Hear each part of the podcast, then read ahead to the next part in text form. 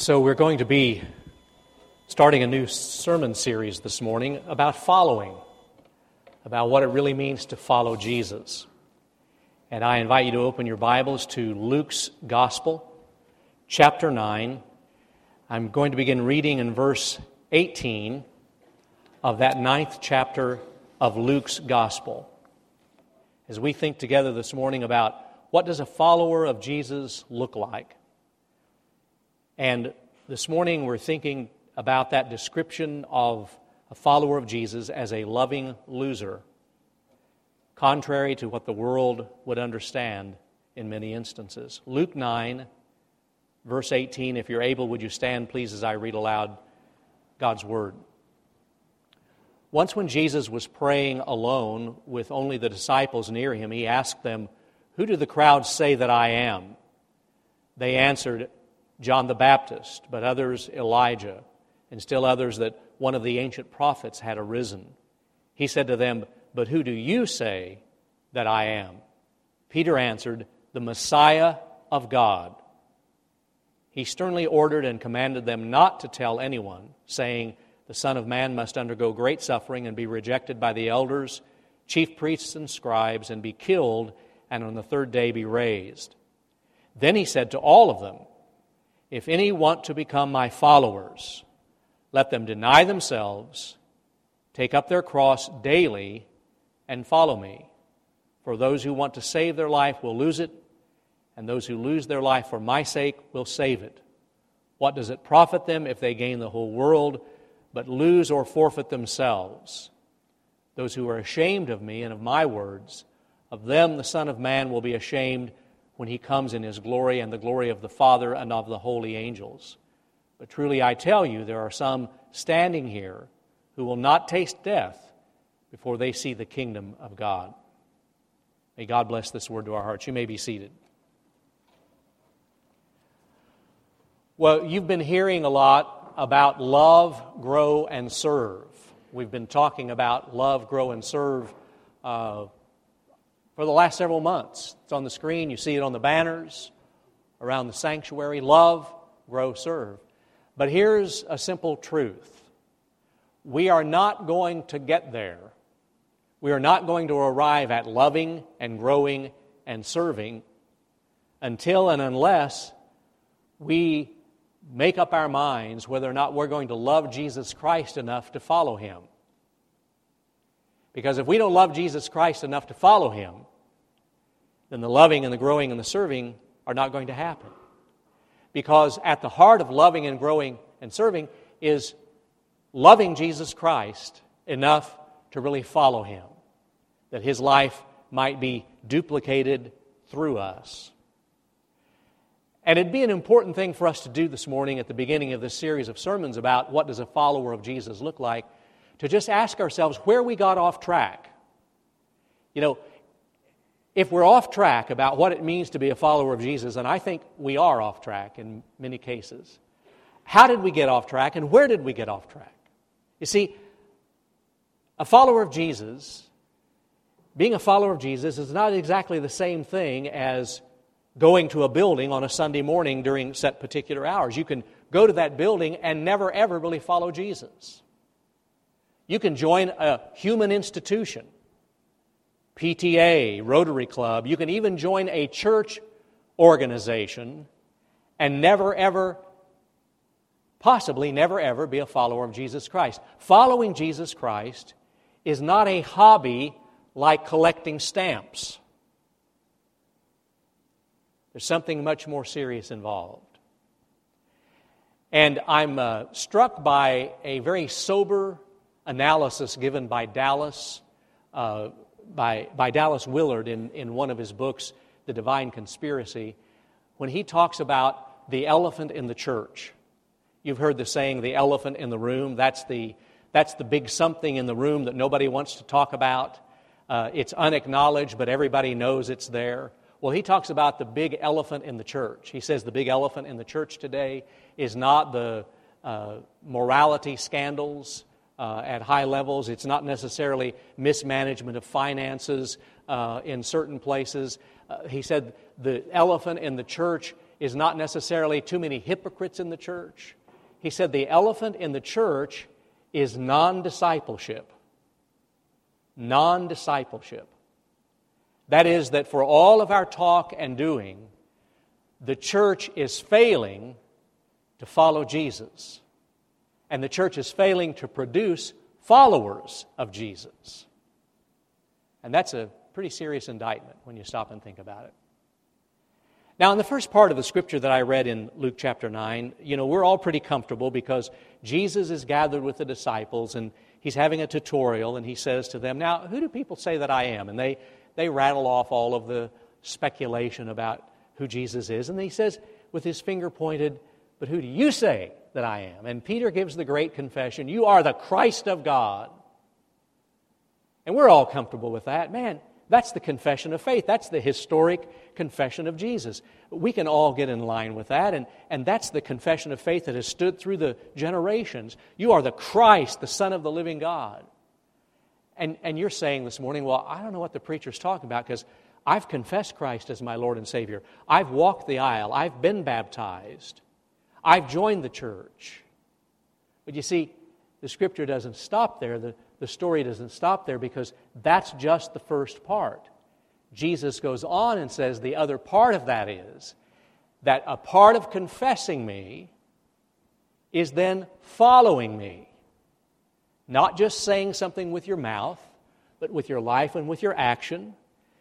Anyone who wants to follow me, let him deny himself, take up his cross daily, and follow me. There is an intentionality, there is a process involved. And uh, it's probably good to pause at this point and just sort of remind ourselves what the word disciple meant in Jesus' day and what it even means today. The, the word disciple means, first of all, a learner.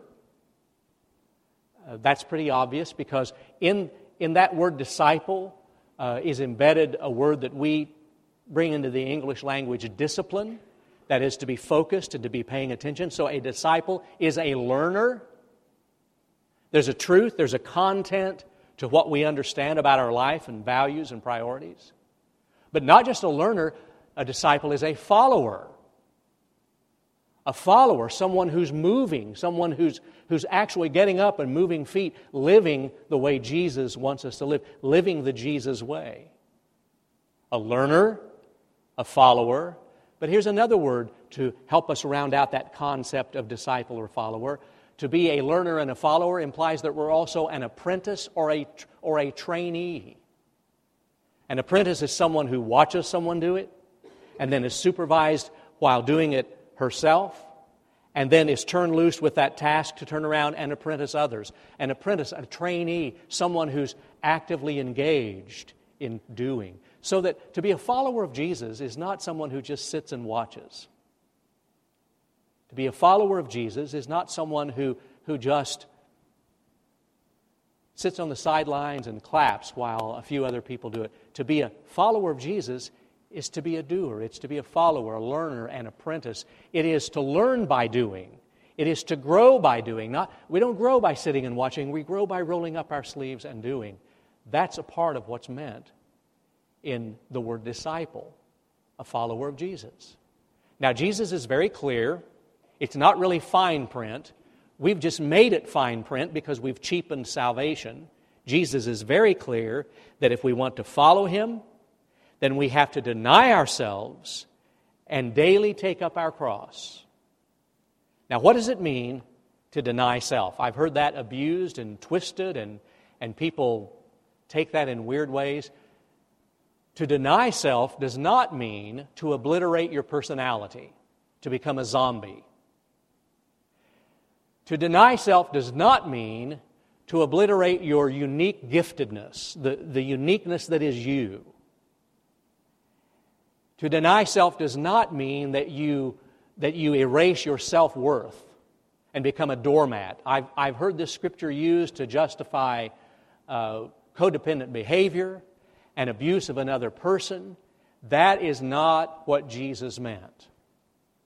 To deny self means to renounce self centeredness.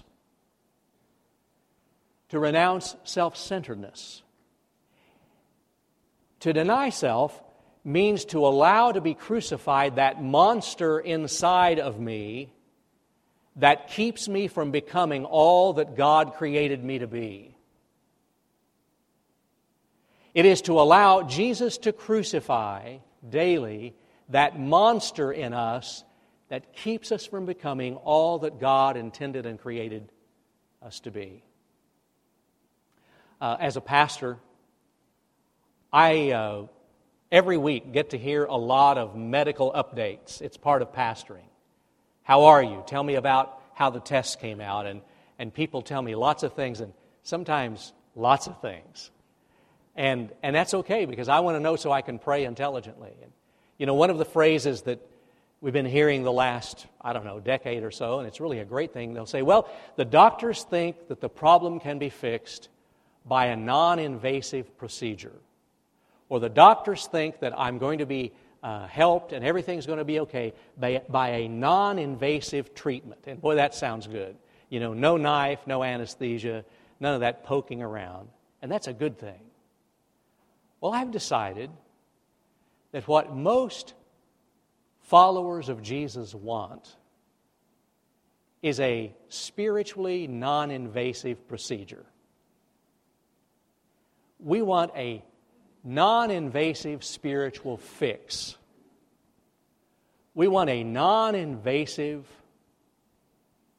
kind of discipleship. And here's how it works Jesus, I sincerely want the joy and the fulfillment of serving you. I want the joy and fulfillment of spiritual growth. I want to feel that, that zip, that, that something special of being close to you. But Jesus, you need to do it non invasively. No cross, no self denial. I want to do that while I keep my ego in place. I want to stay in charge, Lord. I want to stay in control of things. I want to call the shots. Let me run my life, but, but give me all the blessings and the perks.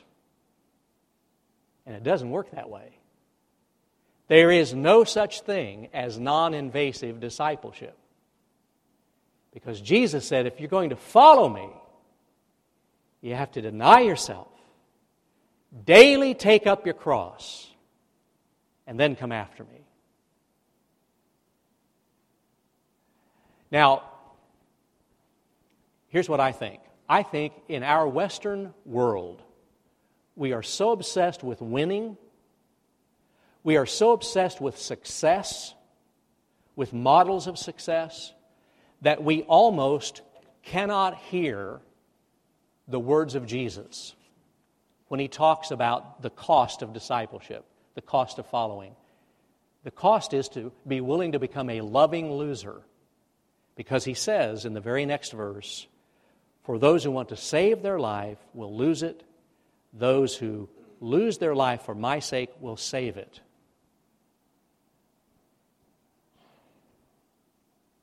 We almost can't hear these words because we're so focused on success and winning and competition. As you might expect, Dietrich Bonhoeffer has a great word on this particular topic. He says, We cannot comprehend that God's cause is not always a successful one. I mean, just look at the cross. We cannot comprehend that we could be, quote, unsuccessful and still be on the right road. This is where we find out if we have faith or enthusiasm. He's saying it's almost impossible for us to conceive that God's cause would not be, by the world standard, successful. And yet, that's precisely what the cross teaches us. We, we, we practically cannot conceive that we could be unsuccessful and still be on the right road. But Bonhoeffer says that's what separates the emotional, fuzzy feeling of enthusiasm from genuine faith. Being a loving loser.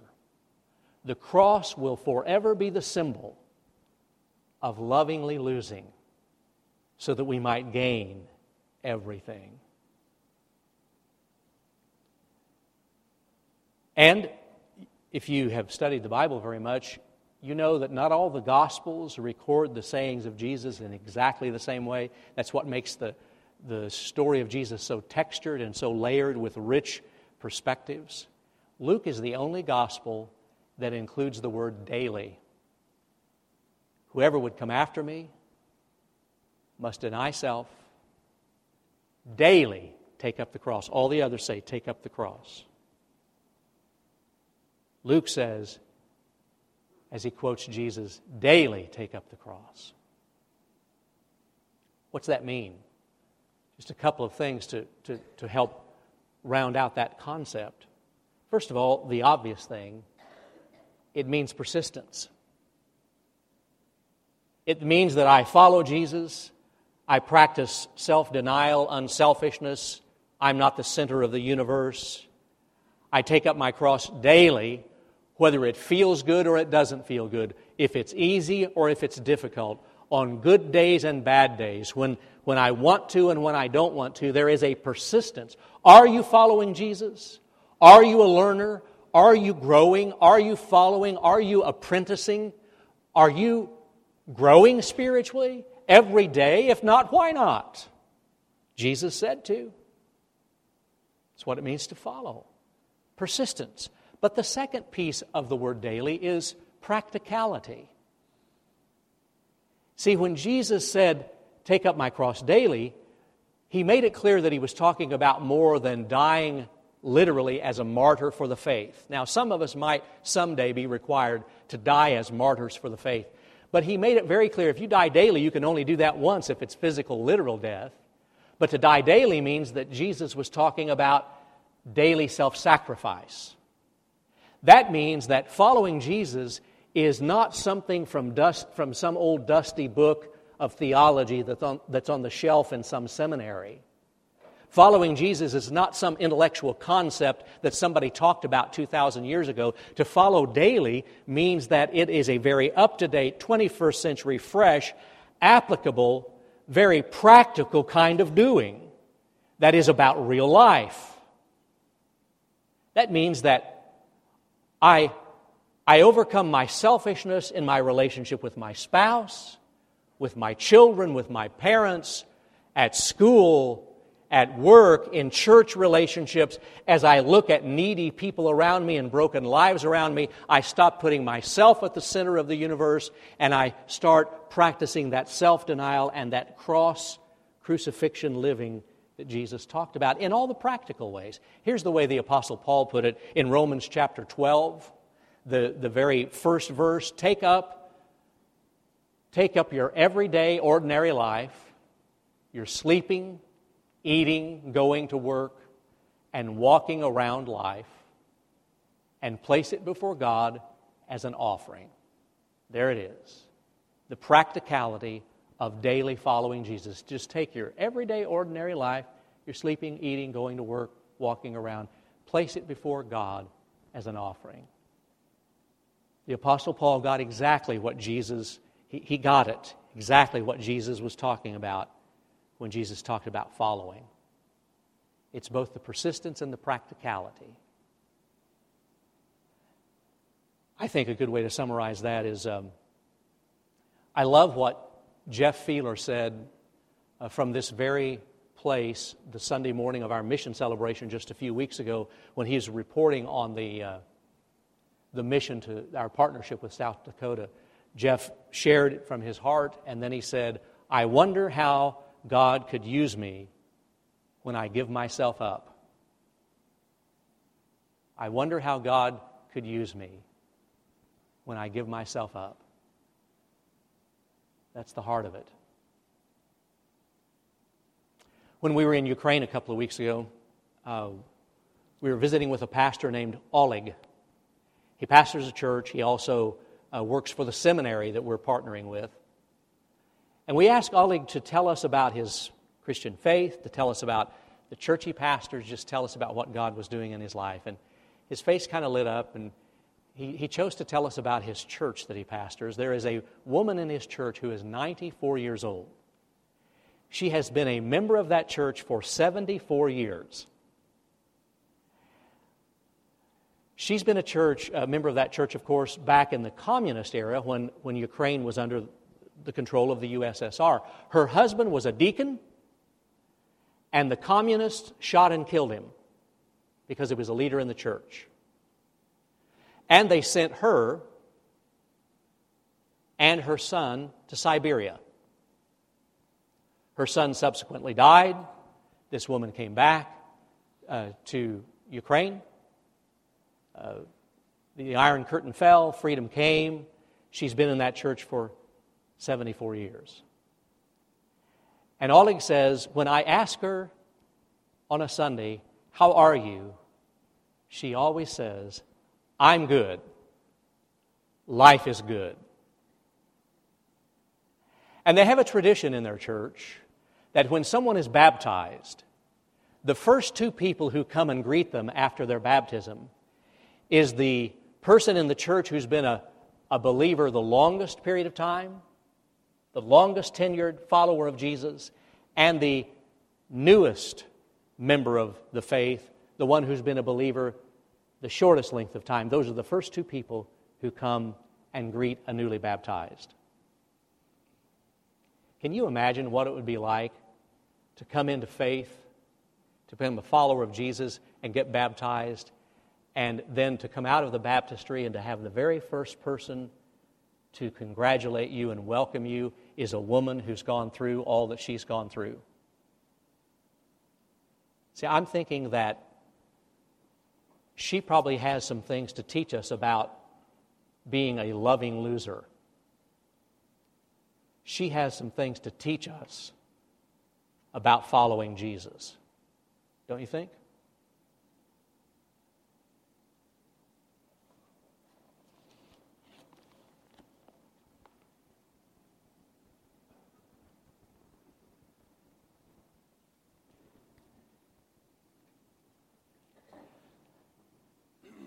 As we make ready to celebrate the Lord's Supper this morning, uh, a few things to remind you uh, about. the first is that there is a, an insert in our bulletin, each Lord's Supper celebration, to help you understand more about what this congregation believes and practices about the meaning of this meal, the power of this meal, and the blessing of this meal.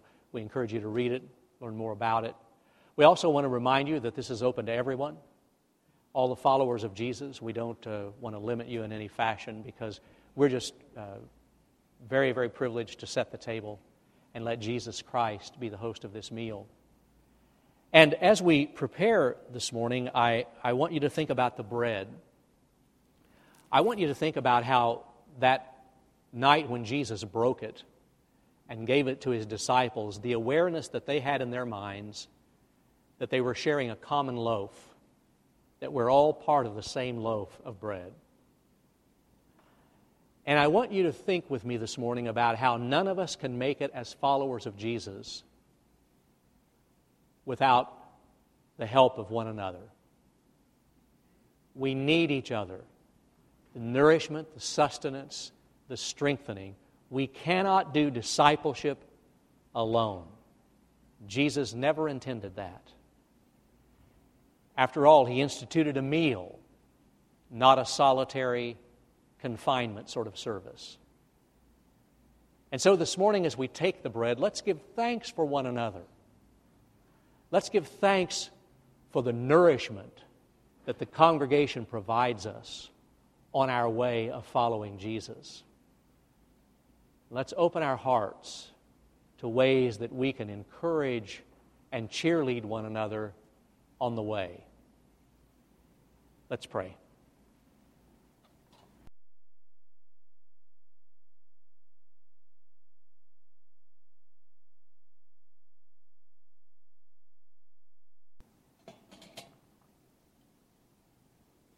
That same night, Jesus took the cup and he blessed it, gave it to his disciples, and said, Take and drink all of it, for this is my blood of the new covenant, which is shed for many for the remission of sins.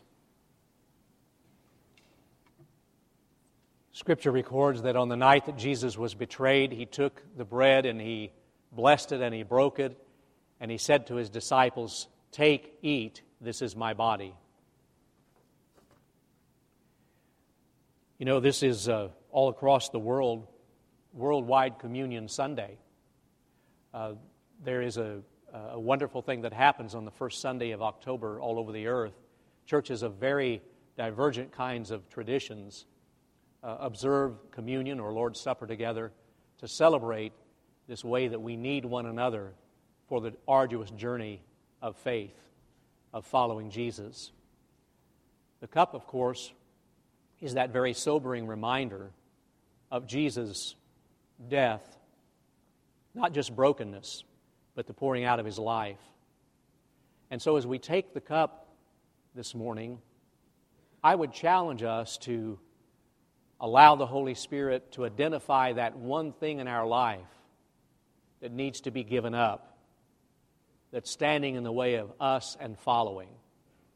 To identify that, that something. It might be an idol, might be a grudge, might be a fear, might be a pet sin or habit. What is that one thing that's keeping us from genuinely following Jesus? Because what Jesus did for us was to say, Father, I'm holding nothing back. Father, I give everything for these people. And He gave His life. And through His death and through His blood, we are set free, set free to follow. Let's pray.